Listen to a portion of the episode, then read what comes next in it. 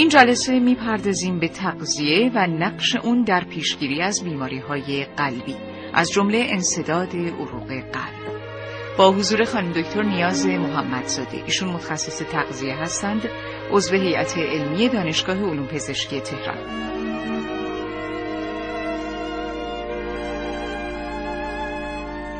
خانم دکتر سلام خیلی خوش اومدید. سلام عرض می‌کنم. خیلی خوشحالم که یه بار دیگه فرصتی فراهم شد که در خدمت شما و شنوندگان محترمتون باشم. خیلی متشکرم. دکتر محمدزاده تغذیه چقدر مؤثره؟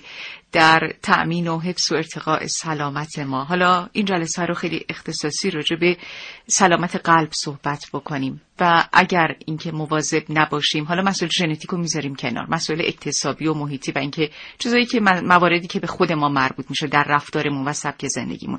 چقدر می‌تونه نقش داشته باشه در تخریب عملکرد قلبمون به ویژه انصداد عروق رو به وجود بیاره؟ غذا خوردن بزرگترین لذت دنیا و آدم هاست به نظر من. و همین لذت می‌تونه زامن سلامتیشون و یا از بین برنده این عامل مهم تو بدنشون باشه. بله. حتی اگر کسی رو در نظر بگیریم که یک ژنتیک فوق العاده مستعد برای بیماری قلبی داره من به راحتی می‌تونم بگم با رعایت اصول غذایی و فعالیت فیزیکی که در جمع می‌تونم بگم با تغییر الگوی زندگیشه می‌تونه جلوی این بیماری رو به راحتی بگیره. و تعداد سالها و تعداد سنوات رو که می‌تونه خوش راحت و با سلامتی دور از دارو زندگی کنه رو افزایش بده. پس ما باید به این نکته توجه کنیم که اگر در خانواده درجه یک ما یک مشکل ژنتیکی وجود داشته یک مرگ نابهنگام از بیماری های قلبی داشتیم بله. دیگه نگیم همه چیز تموم شده و ما مستعد هستیم و هیچ کاری نمی‌تونیم بکنیم. به راحتی می‌تونیم جلوی این بیماری رو بگیریم. چرا که نشست مواد نامناسب مثل کلسترول و مواد مضر در عروق ما رابطه یک به یک با نوع غذایی داره که ما داریم روزانه استفاده می‌کنیم. از اونجایی که ما آگاه هستیم بالغ هستیم و با استقلال داریم غذامون رو انتخاب می‌کنیم چرا میریم سراغ غذاهایی که بتونه دامن بزنه به اون زمینه ژنتیکی که در ما وجود داره؟ حتی اگر کسی رو من بگم که هیچ استعداد ژنتیکی نداره برای بیماری به راحتی می‌تونه با سبک زندگی نادرست خودش رو بندازه تو دامن همین بیماری و سالهای خیلی زیادی رو با خوردن دارو با جراحی های مختلف ممکنه دست و پنجه نرم کنه. پس ما ژنتیک رو بذاریم کنار. چیزی که وجود داره یا وجود نداره. ولی ما به راحتی می‌تونیم با غذامون جلوی این بیماری رو بگیریم و خیلی راحت بتونیم سالهای خیلی زیادی رو با سلامتی زندگی کنیم. بله. خانم دکتر محمدزاده یه چند تا اصطلاح از شما خواهش می‌کنم در موردش مفصل صحبت کنین. البته دوستان آگاه هستن می‌دونن. یه مروری می‌خوایم با هم داشته باشیم. در خصوص کلسترول HDL LDL تریگلیسیرید و اینکه خب تو آزمایش هایی که انجام میشه آزمایش خون خیلی جلب توجه می‌کنه برای دوستان و اولین نکاتی رو که جویا میشن از پزشکشون این موارد. اینا چی هستن؟ چقدر می‌تونه نشون دهنده وضعیت سلامت ما باشه؟ بله. این خ... چربی هایی هستن که در خون ما در حال آمده شدن. بله. یعنی چی؟ ما مثلا غذایی رو می‌خوریم قسمت عمدهش تریگلیسیریده این تریگلیسیرید وارد خون ما میشه و در طول روز ازش استفاده میشه. وقتی به ما میگن ناشتا بیایید آزمایش بدید بیشتر به خاطر همین تریگلیسیرید است. چون اگر کبد ما سالم باشه و ما غذای خیلی زیادی نخورده باشیم صبح که ما میریم آزمایش میدیم نباید تریگلیسیرید زیادی تو خون ما دیده بشه و همه رو کبد برداشته و برای انرژی شبانه ما مورد استفاده قرار داده بله. پس وقتی که ما میریم آزمایش با اینکه ناشتا هستیم می‌بینیم تریگلیسیرید ما خیلی بالاست عدد بالای 200 رو عدد بالای 150 رو داره گزارش می‌کنه خطر بزرگی داره ما رو تهدید می‌کنه چون تریگلیسیرید بالا هم می‌تونه عروق رو ببنده هم می‌تونه قده پانکراس ما رو دچار مشکل بکنه. خیلی به من میگن که ما اصلا چربی نمی‌خوریم. چرا تریگلیسیریدمون بالاست؟ بله. یکی از چیزایی که به کرات الگوی غذایی ایرانی دیده میشه. ما اگر قند شیرینی برنج. حتی میوه رو بیش از اندازه دارم تاکید می‌کنم بیش از اندازه استفاده بکنیم بدن راه حلی نداره جز تبدیل کردن اینها به تریگلیسیرید یعنی اگر آدمی حتی در طول روز هیچی چربی نخوره بیاد مقدار زیادی مثلا شکر استفاده بکنه شیرینی استفاده بکنه. حالا توی میوه ها کمتر ولی تعداد خیلی زیادی در طول زمان بیاد میوه استفاده بکنه. قندی که در داخل اینها وجود داره بدن من که از شرش خلاص بشه کاری که می‌کنه رو تبدیل می‌کنه به تریگلیسیرید و روز به روز هم تریگلیسیرید خونمون میره بالا هم چربی های اطراف شکم ما زیاد میشه. چون تریگلیسیرید یک ماده تقریبا قابل ذخیره کردن در بدن ماست. بله. LDL کلسترول رو انتقال میده. از کجا؟ از کبد انتقال میده به بافت ها ما خیلی دوست نداریم این اتفاق زیاد بیفته. چون اگر کلسترول زیادی به بافت ها هم بشه احتمال رسوبش هم در داخل عروق خیلی بالا میره. بله. این هم با غذای ما خیلی ارتباط نزدیکی داره. نه با کلسترول غذای ما. حالا شما توی حالا برنامه مختلفی میشنوید میگن سه تا تخم مرغ چهار تا تخم مرغ. هنوز ما به این نتیجه نرسیدیم که واقعا چند تا تخم مرغ برای افراد لازمه. علتش اینه که ژنتیکای مختلف جوابای مختلفی به ما دادن. کلسترول خون بیش از اینکه به کلسترول غذا حساس باشه به بعضی از اسیدهای چرب حساسه. اسید چرب کوتاه سنجیری که تو محصولات حیوانی توی روغن خرما یا روغن پالم وجود داره. اینا به طور مستقیم کلسترول رو می‌برن بالا. دومین مزدون ما در افزایش کلسترول بد یا همون LDLی که ما خیلی دوست نداریم بره بالا اسید چرب ترانس هستن. بله. حالا چه اسید چربی ترانس هستن؟ این روغن های هیدروژنه. روغن که با نام های مختلف. جامد توی بازار وجود دارن و ما گاهی خود خودمون هم تو خونه ازش استفاده نمی کنیم چجوری استفاده می‌کنیم؟ بیرون غذا می‌خوریم. شیرینی که از قنادی تهیه میشه داریم استفاده می‌کنیم. کسایی که از بیرون غذا زیاد می‌خرن و می‌خوان کمتر تو خونه پخت و پز می‌کنن یا شیرینی شکلات بیسکویت های مختلفی دارن استفاده می‌کنن گهگداری به اون برچسبه نگاه کنن. روش نوشته من حاوی روغن هیدروژنی یا روغن جامدم. این مستقیما کلسترول رو می‌بره بالا. ما همش رو آوردیم رو تخم مرغ و هی خراب کردن تو که تخم مرغ نخور کلسترولت میره بالا. ما اگر هفته سه تا تخم مرغ استفاده بکنیم. حالا دو تاش رو به صورت عادی یکیشو در داخل غذا. هیچ مشکلی بر کلسترول خونمون فراهم نمیشه. بنابراین مشکل ما در بالا رفتن LDL یا همون کلسترول بدی که شما دارید مثال می‌زنید همینه که ما نوع غذاهای نامناسبی رو داریم استفاده می‌کنیم. در مزان اول گفتم از چربی که در داخل چربی حیوانی وجود داره روغن هیدروژنی یا روغن جامدی که داریم می‌خوریم و در مرحله آخر اگر کلسترول رو خیلی زیاد داریم استفاده می‌کنیم. در برابر این دو تا چربی بعد ما چربی خوب داریم. به نام HDL بله. خدا رو شکر تو جنس خانم ها قبل از یائسگی به خاطر استروژنی که دارن این HDL فوق العاده بالاست و یه عامل محافظت کننده در برابر بیماری قلبی عروقیه. یعنی به راحتی جلوی بیماری قلبی عروقی رو می‌تونه بگیره. حالا میگن ورزش. رژیم های گیاهخواری یا گیاه خوردن زیاد توی رژیم غذاییمون سبزیجات زیاد بخوریم. سبزیجات تازه می‌تونه سطح HDL ما رو ببره بالا. پس HDL بیشتر از اینکه خیلی به غذای ما مربوط باشه به سبک زندگیمون و جنسیتمون مربوطه. و تنها فاکتوری که اگر توی آزمایش ها بهش توجه کنید جنس زن و مرد رو از هم جدا می‌کنه و خانم ها باید HDL بالاتری داشته باشن. گفتم به خاطر استروژنشون هستش. پس ما اگر می‌خوایم HDLمون بره بالا LDLمون بیاد پایین و آدم های سالمی باشیم. مجبوریم چربی های غذاییمون رو محدود بکنیم از چربی های درستی استفاده کنیم که حالا تو صحبت هم بهش اشاره خواهم کرد. ورزش رو خیلی زیاد توی زندگیمون داشته باشیم. مرتب ورزش کنیم. نه اینکه حالا ما یه روز دوست داشتیم ورزش کردیم فردا ورزش نکنیم. مرتب یه برنامه داشته باشیم که به صورت روتین همونطور که بر غذا خوردنمون وقت بذاریم سر کارمون میریم ورزشمون هم یه وقتی برای خودش داشته بله. باشه.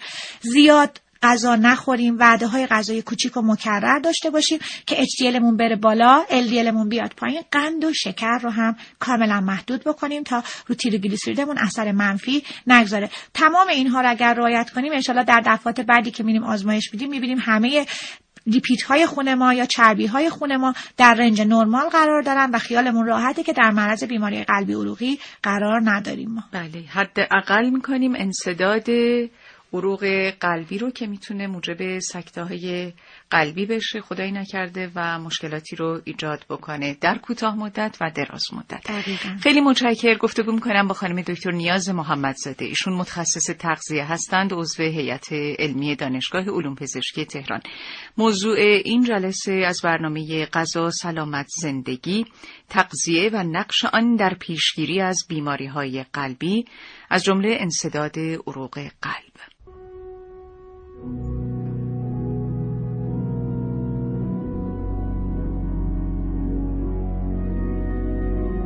در این بخش یک بسته گزارشی تقدیمتون میشه از ملیحه کیان که پرسش های شما مطرح شده و پاسخ های کارشناسان برنامه. 3102 برای ارسال پیام کوتاه در اختیار شماست. آماده دریافت پرسش های شما هستیم در خصوص موضوعاتی که در برنامه غذا سلامت زندگی مطرح میشه.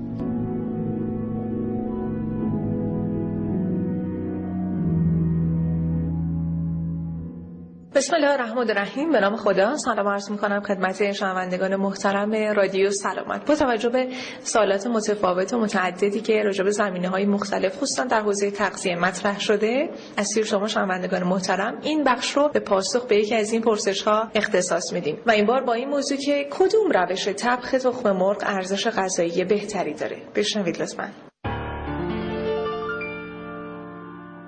دکتر لیلا آزادبخ هستم متخصص تغذیه عضو هیئت علمی دانشگاه علوم پزشکی تهران. این سوال مطرح شده که روش طبخ تخم مرغ به چه روشی باشه بهتر هست. اولا که تخم مرغ یک منبع غذایی بسیار خوب برای پروتئین انواع ویتامین های بی به دوازده و به 6 هست و فسفر خیلی خوبی داره.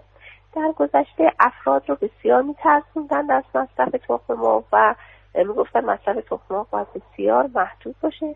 اما امروزه این صحبت مطرحه که حتی افراد سالم می‌تونن در روز یک عدد تخم مرغ استفاده کنن. چرا این مسئله مطرح شده؟ به این دلیل که امروزه متخصصین پی بردن که در زرده تخم مرغ آنتی اکسیدان هایی هست که خودش می‌تونه نقش حفاظتی در برابر بیماری های قلبی عروقی داشته باشه. بنابراین ما مصرف تخم رو توصیه می‌کنیم. حالا روش تبخش به چه صورت باشه؟ بهترین روش برای پیشگیری از بیماری ها روش آبپز هست اما حالا برای کودکان یا سالمندان که وزن نمی‌گیرن برای وزنگیری بهتر افراد لاغر یا وزنگیری بهتر کودکان وزنگیری بهتر سالمندان توصیه می‌کنیم که تخم مرغ رو در روغنهای خوب مثل روغن مایع گیاهی با شعله کم حرارت بدن و به صورت نیمرو استفاده کنن برای وزنگیری بهترشون. اما برای پیشگیری از بیماری ها و در سطح جامعه میگیم بهترین روش استفاده از تخم مرغ تخم مرغ آبپز هست چون کالری اضافی تری فرد دریافت نخواهد کرد.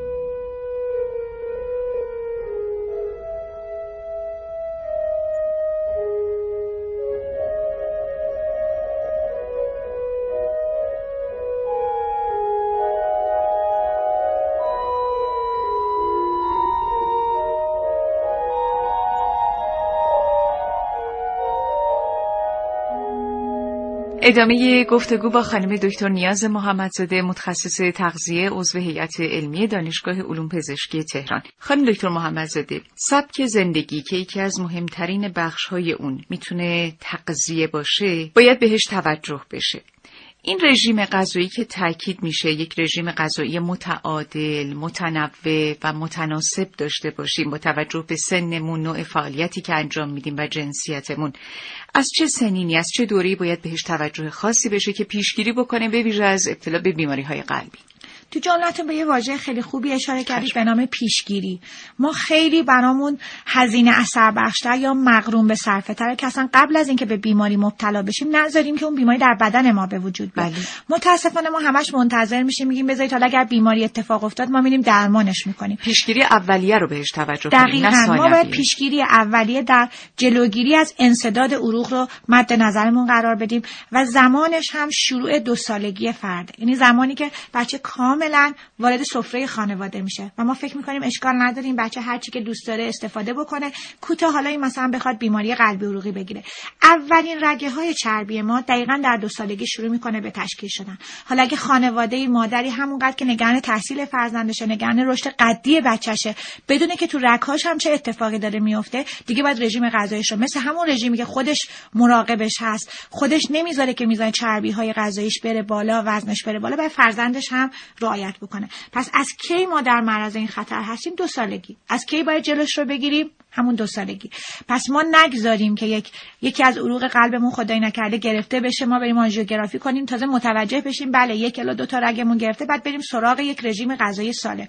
این رژیم غذایی سالم از همون ابتدای زمانی که ما وارد سفره خانوادهمون میشیم. یا فرزند مادر همراه ما غذا می‌خوره هم برای خود ما دیگر اعضای خانواده ما و برای فرزندان ما قابل اجراست. و تمام اصولش یه مقدار با دست بازتر برای بچه ها قابل اجرا خواهد بود. بله. خانم دکتر محمدزاده خطرناکترین عامل که موجب انصداد عروق قلب میشه چی می‌تونه باشه؟ خطرناکترین عامل چیزی که کلسترول خون ما رو خیلی ببره بالا و این رسوب بکنه در داخل عروق. بین صحبت هم بهش اشاره کردم. بین چربی های ما دو تا چربی هست به نام اسید پالمیتیک و اسید میریستیک که تو چربی حیوانی روغن پال و برخی, برخی از مواد غذایی دیگه به مقدار کم وجود داره. به صورت طبیعی ما خیلی اینا رو استفاده نمی کنیم که نگرانش باشیم. وقتی من به الگوی غذایی ایرانی نگاه می کنم تنها عامل خطری که در حال حاضر وجود داره چربی های ترانسن. همونطور که خودتون گفتین چربی جامد. بله. موادی که ما اومدیم روغن های مایع رو بهش هیدروژن دادیم تبدیل کردیم به جامد. جای مختلف مثلا من می نویسه که من مارگارین دارم. ما فکر کنیم مارگارین چون گیاهی اشکالی نداره. در حالی که اینم همین مشکل رو داره. گیاهی جامد شده است دیگه هیدروژناسیون جامد شده و همون پروسه‌ای که ما نگرانش هستیم روش اتفاق افتاده. و اینایی که وارد بدن ما میشه بیشتر از اون تخم مرغی که من دارم می‌خورم بیشتر از گوشتی که دارم استفاده می‌کنم منجر میشه کلسترول خون من بره بالا. کلسترول وقتی خیلی بالا میره دیگه کبد کلسترول اضافی رو بر نمیداره. تنها یه راه میمونه براش رسوب کردن در داخل عروق و تنگ کردن و تنگ کردن مکرر عروق که وقتی رگ داره از در داخل رگ خون داره جریان پیدا می‌کنه با کوچکترین برخوردی به این انسداد ممکنه چی بشه؟ یه لخته تشکیل بشه و همون سکته ناگهانی باشه که ما بارها داریم حتی تو سنین پایین باش مواجه بله. میشیم پس اگر ما می‌خوایم رکامون بسته نشه اولین قدم ما باید انتخاب درست روغنی باشه که در طول زندگیمون داریم ازش استفاده می‌کنیم و فقط نگیم که ما تو خونه روغن مایع خوبی رو داریم استفاده می‌کنیم. مثلا میگن روغن هسته انگور روغن سبوس برنج روغن زیتون روغن کنجد بله اینا همه روغن های خوبی هم. ولی ما چون داریم بیرون زیاد غذا می‌خوریم زیاد داریم بیسکویت شیرینی که گفتم از قنادی ها داره تولید میشه استفاده می‌کنیم مطمئن باشیم که به اندازه خیلی زیادی در داخل بدن ما این اسید چرب ترانس وارد میشن و منجر به رسوب کلسترول در داخل عروقمون میشن. بله.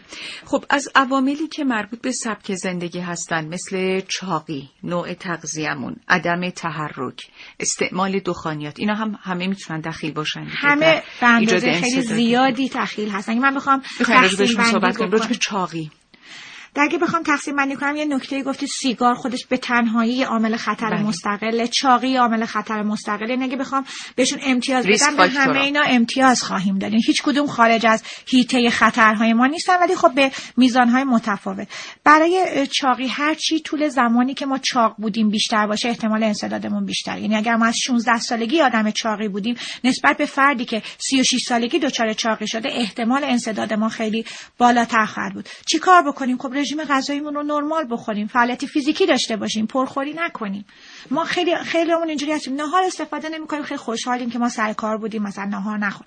ساعت چهار می‌رسیم خونه با یه حالت گرسنگی هر چی که دم دستمون میاد و می‌خوریم مثلا بدن اونجا مونده این الان چیه وارد بدن من شده؟ من خیلی تو خانمای شاغل خیلی توی جوانانمون دارم این مسئله رو می‌بینم. غذا باید سر ساعت خورده بشه بله. به میزان مشخصی خورده بشه. با وعده های غذایی کوچیک و مکرر سعی کنیم چیکار کنیم؟ وزنمون رو کاملا تنظیم بکنیم و ورزش رو هم گفتم. جزء سرلوحه زندگیمون قرار بدیم. تغذیه و ورزش رو اگر داشته باشیم می‌تونیم مطمئن باشیم که هیچ کدوم از عروقمون دچار چنین مشکلی نخواهد شد.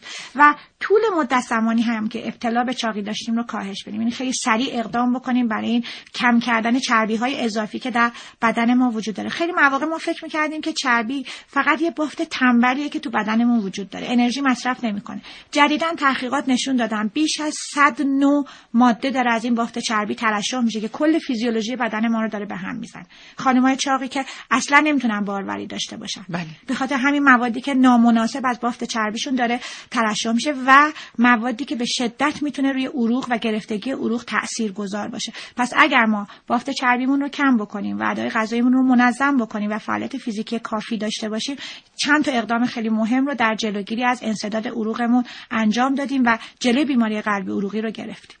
خیلی متشکر خانم دکتر محمدزاده از توضیحات شما تا به این لحظه در مورد تغذیه و تأثیری که می‌تونه داشته باشه در پیشگیری از بیماری های قلبی. پیشگیری از انصداد عروق قلب.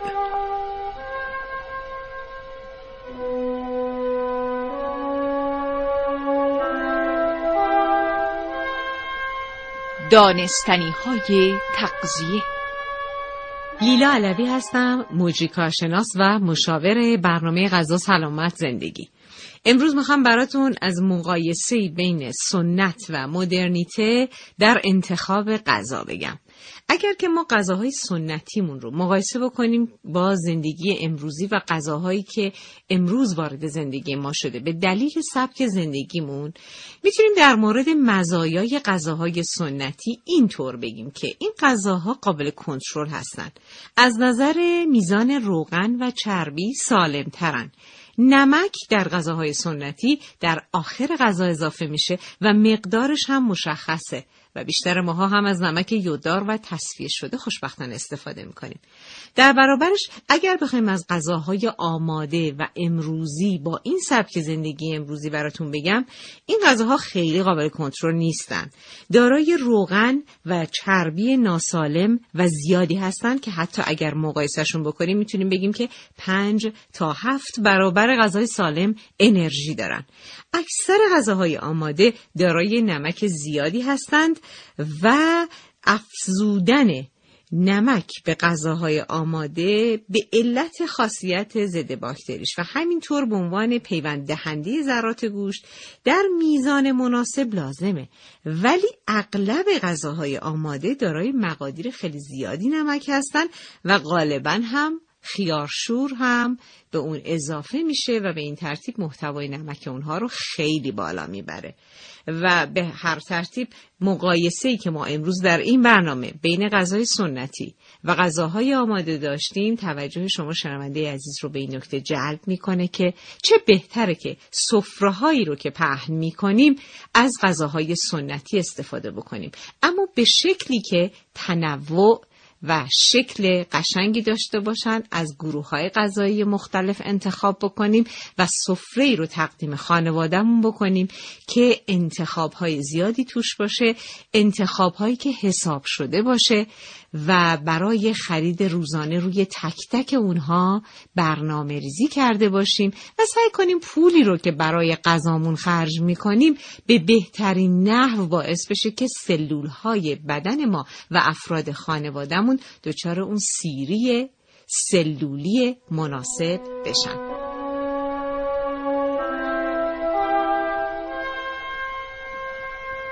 ادامه گفتگو با خانم دکتر نیاز محمدزاده متخصص تغذیه عضو هیئت علمی دانشگاه علوم پزشکی تهران. خانم دکتر ما می‌تونیم با اصلاح سبک زندگیمون به ویژه در برنامه غذاییمون پیشگیری بکنیم از ابتلا به خیلی از مشکلات و بیماری ها از جمله انصداد عروق قلب. تو حرم غذایی ما یک بخشی رو می‌بینیم که خیلی میدرخشه. اونم سبزی و میوه است. چقدر مصرف سبزی و میوه که جز گروه های اصلی مواد غذایی هستن و باید در هر وعده گنجونده بشن. می‌تونه نقش داشته باشه در پیشگیری از ابتلا به بیماری های قلبی به ویژه تسلب شرایین میوه ها و سبزی ها یک منبع غذایی غنی هستن برای خیلی چیزا. انرژی نسبتا خوبی دارن. سبزیجات انرژی خیلی پایینی دارن ولی میوه ها به ازای هر واحد هولوش 60 کیلو کالری انرژی به بدن ما میدن و فقط این انرژی نیست. کنار انرژی ویتامین داره وارد بدن ما می‌کنه و یه ماده خیلی مهم به نام فیبر. فیبری که به راحتی می‌تونه کلسترول خون من رو بیاره پایین. دیدن که فیبرها در داخل روده به کلسترول غذا متصل میشن و دفعش رو زیاد می‌کنن از بدن. بنابراین اگر ما تو غذاهایی که تو وعده های غذایی که داریم گوشت می‌خوریم مواد سرخ شده داریم استفاده می‌کنیم کنارش یک سالاد یا سبزی خوردن داشته باشیم این امید در ما به وجود میاد که مقدار جذب کلسترول توی بدن من کاهش پیدا می‌کنه. یعنی من کلسترول رو نباید زیاد بخورم ولی اگر دارم می‌خورم در کنارش سبزی وجود داشته داشته باشه که از جذبش و ورودش به داخل بدن من جلوگیری بکنه. سبزیجات تو بعضی از گروه های سنی سری مشکلاتی دارن. مثلا سالمندان ما به ما میگن که خب ما نمی‌تونیم سبزیجات رو بجوییم. چیکار باید بکنیم؟ من بخار پس کردن رو پیشنهاد می‌کنم. آب پس کردن باعث میشه که تمام ویتامین های محلول در آب سبزیجات از دست بره. ولی بخار پس کردن تو حفظ مزایای سبزیجات خیلی به ما کمک می‌کنه و پختن و فیبر هیچ اثر منفی نداره. یعنی من به راحتی فیبر رو وارد بدن فرد سالمندم می‌کنم. بدون اینکه مشکل دندونیش رو دچار اختلال بکنم و یا و یا بخوام حذف کنم این, این بله. قسمت از رژیم غذاییش رو. پس همه افراد در کنار غذاشون تو وعده های غذایی اصلیشون باید سبزیجات رو داشته باشن حتی تو صبحانه. بعضی از روزها خوردن گوجه و خیار در کنار پنیر که متاسفانه گاهی اوقات پنیر پرچربم هست باز به من کمک می‌کنه که کلسترول خونم بالا نره. پس هم تو صبحانه هم نهار و هم شام ما سبزیجات رو داشته باشیم. میان وعده هامون رو با میوه های خوب پر کنیم. میوه های به رنگ های مختلف که هر رنگی در هر میوه نشون دهنده جلوگیری کردن این میوه از یه بیماریه. مثلا اگر امروز پرتقال دارم می‌خورم بعد از ظهر می‌تونم از سیب استفاده کنم. چون هر کدوم کلی خواص خوب در کنار یه ویژگی منحصر به فرد داره. پس مصرف میوه ها باید به تعداد باشه بر اساس سن و جنس افراد که بین دو تا چهار واحد میوه می‌تونه از سنی به سن دیگه متفاوت بشه زیاده روی نکنیم در مصرف میوه ها خیلی هم محدودش نکنیم. وقتی ما میگیم زیاده روی نکن به معنی مصرف نکردنش نیست. میوه های تابستون یه جوری بودن که من احساس می‌کردم که افراد فکر می‌کنن آزادن که هر چی دوست دارن رو استفاده بکنن. تعداد داره. تعداد میوه ها باید مشخص باشه ساعت مصرفش مشخص باشه که ما بتونیم از مزایاش در کنار استفاده از ویتامین ها و مواد خیلی خوبی که داخل این ترکیب غذایی وجود داره استفاده بکنیم. خانم دکتر ما به طور حالا متوسط بخوایم در نظر بگیریم چقدر چند سهم میوه می‌تونیم در روز مصرف کنیم؟ بسته به سن می‌تونه بین سه تا چهار واحد گفتم متفاوت باشه که من معمولا سه واحد رو حتما برای سنین خودمون پیشنهاد می‌کنم. حالا برای کودکان ما می‌تونیم یه خورده دستمون بازتر باشه یا برای کسایی که غذاهاشون رو یه خورده محدود کردیم تا چهار واحد میوه رو هم می‌تونیم قرار بدیم. در سن بزرگسالی در سن بزرگسالی میانه. خیلی متشکرم. خانم دکتر حالا رفتاری هم که ناشی از یک باوره گاهی دیده میشه در بعضی ها اینکه غذاهای چرب می‌خورن بعد از اون آبقوره می‌خورن سرکه می‌خورن آب لیمو می‌خورن و اعتقادشون هم اینه که باورشون اینه که باعث سوزوندن اون چربی غذا میشه. این چقدر درست اشتباه چه باید کرد؟ ببینید آب قوره آب لیمو یا ادویجات ما کلا متابولیسم پایه ما رو یه مقدار بالا. من چند درصد؟ خیلی قابل اغماز و کوچیک. وقتی ما چربی می‌خوریم تازه چهار ساعت بعد این چربی وارد روده ما از اونجا وارد خون ما میشه. خود افرادی که این رفتار رو دارن من میگم خودتون یه فکری بکنید آب که شما خوردید چند ثانیه بعد وارد معده و از اونجا وارد روده شده اصلا تموم شده و رفته. در حالی که چربی ها هنوز دارن هضم و جذب میشن. پس هیچ رابطه ای بین این آب و آب لیمو با چربی که ما خوردیم تو اون لحظه لاعقل وجود نداره. ولی ادویجات ما چای سبز می‌تونن یه مقدار سوخت و ساز رو ببرن بالا و از چربی هایی که ما ذخیره کردیم استفاده رو افزایش بدن. این در صورتی امکان پذیره که ما رژیم غذاییمون رو محدود بکنیم. یعنی انرژی رو محدود بکنیم سوخت و ساز بره بالا و ما بتونیم از چربی هایی که تو بدنمون ذخیره شده استفاده کنیم. اینکه ما چربی بخوریم بعدش آب لیمو یا آب قوره استفاده کنیم. به امید اینکه چربی های ما خواهد سوخت منجر به چند کیلو اضافه وزن احتمالاً در پایان ماه میشه. عجب. خب بعضیام که صبح از خواب بیدار میشن اقدام به خوردن آبقوره و حالا سرکه و رقیقم می‌کنن با آب که خیلی هم دچار مشکلات معده و گوارش نشن این رو هم خواهش می‌کنم راجبش توضیح بدید تئوری این کار از اینجا اومده که این مواد متابولیسم رو می‌برن بالا. بله. حالا من حداقل پیشنهاد می‌کنم اگر این کار رو می‌کنن که خیلی هم تاثیرگذار نخواهد بود از لیموی طبیعی استفاده کنن. حالا خیلی نرن سراغ بله. آب لیموهای سنتتیک. و بدونن که این کار در کنار بعضی از مزایاتی که خودتون هم اشاره کردید تو دستگاه گوارش می‌تونه می‌تونه به وجود بیاره تاثیر خیلی دراز مدتی رو کاهش وزن افراد الا تلقین نمی‌تونه داشته باشه. بله. چون آنچه که وزن من و شما رو داره مشخص می‌کنه ورود و خروج انرژیه اینکه ما آب لیمو رو استفاده کنیم به امید اینکه چربی هایی رو که خوردیم خواهیم سوزون در پایان هفته یا پایان ماه منجر به چند کیلو اضافه وزنی میشه که ما گریبانگیرشیم و مجبوریم با ورزش و رژیم غذایی های محدود بخوایم از بین ببریمش بله. خیلی متشکرم خانم دکتر محمدزاده. از حضور شما در این برنامه هم از مجموعه غذا سلامت زندگی. اگر صحبتی نیست من یه با شما خداحافظی بکنم. من هم از شما و شنوندگان محترمتون خداحافظی می‌کنم. درود بر شما متشکر. دوستان شنونده سپاسگزاریم که امروز هم با برنامه خودتون همراه شدید. خدا نگهدار تا برنامه آینده.